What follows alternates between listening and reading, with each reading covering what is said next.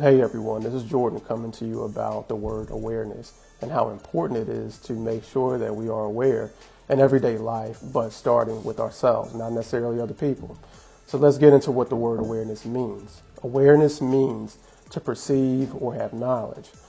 Um, and then the word aware actually comes from the root, root word where, W-A-R.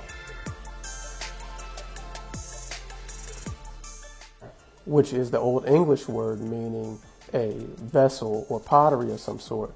And the further, a deeper definition of it means object of care.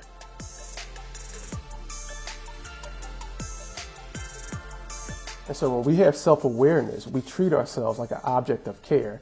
And I'm going to tell you why that's important. We live in a day where, um, you know, on social media, it's, you know, we're always trying to watch it, consume it, and really mirror what we see other people doing. When we're aware of what others are doing, but we're not self-aware of what we are doing, and we're not treating ourselves like an object of care. And I think this is highly important because in life, when we are pursuing our vision, our dreams, we don't realize it, but we're pursuing the, the vision and dreams of other people that we're trying to compete with, other people who we want to be like, other people who have an important voice in, in our lives. And there's nothing wrong with um, feeding off of people in terms of their energy and all the positive things that come with it, but it's a difference trying to emulate somebody and being afraid to be oneself. So in self-awareness, first one has to, has to have the desire to even be aware of oneself in order to even do it. So you have to be interested in you. You have to find yourself interesting. So just like you're looking at Facebook, Instagram, whatever other kind of social media platform you're on, you have to first be able to realize that these people are no better than you are and you're no better than they are.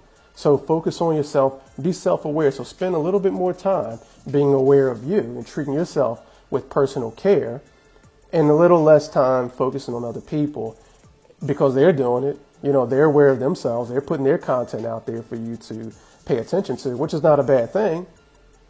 But if it's overused and you're spending more time consuming than you are creating because you're not being self-aware, that's where the problem is. So whether you're pursuing business, trying to be a better father, mother, whatever it is, if you're not self-aware, you're not aware.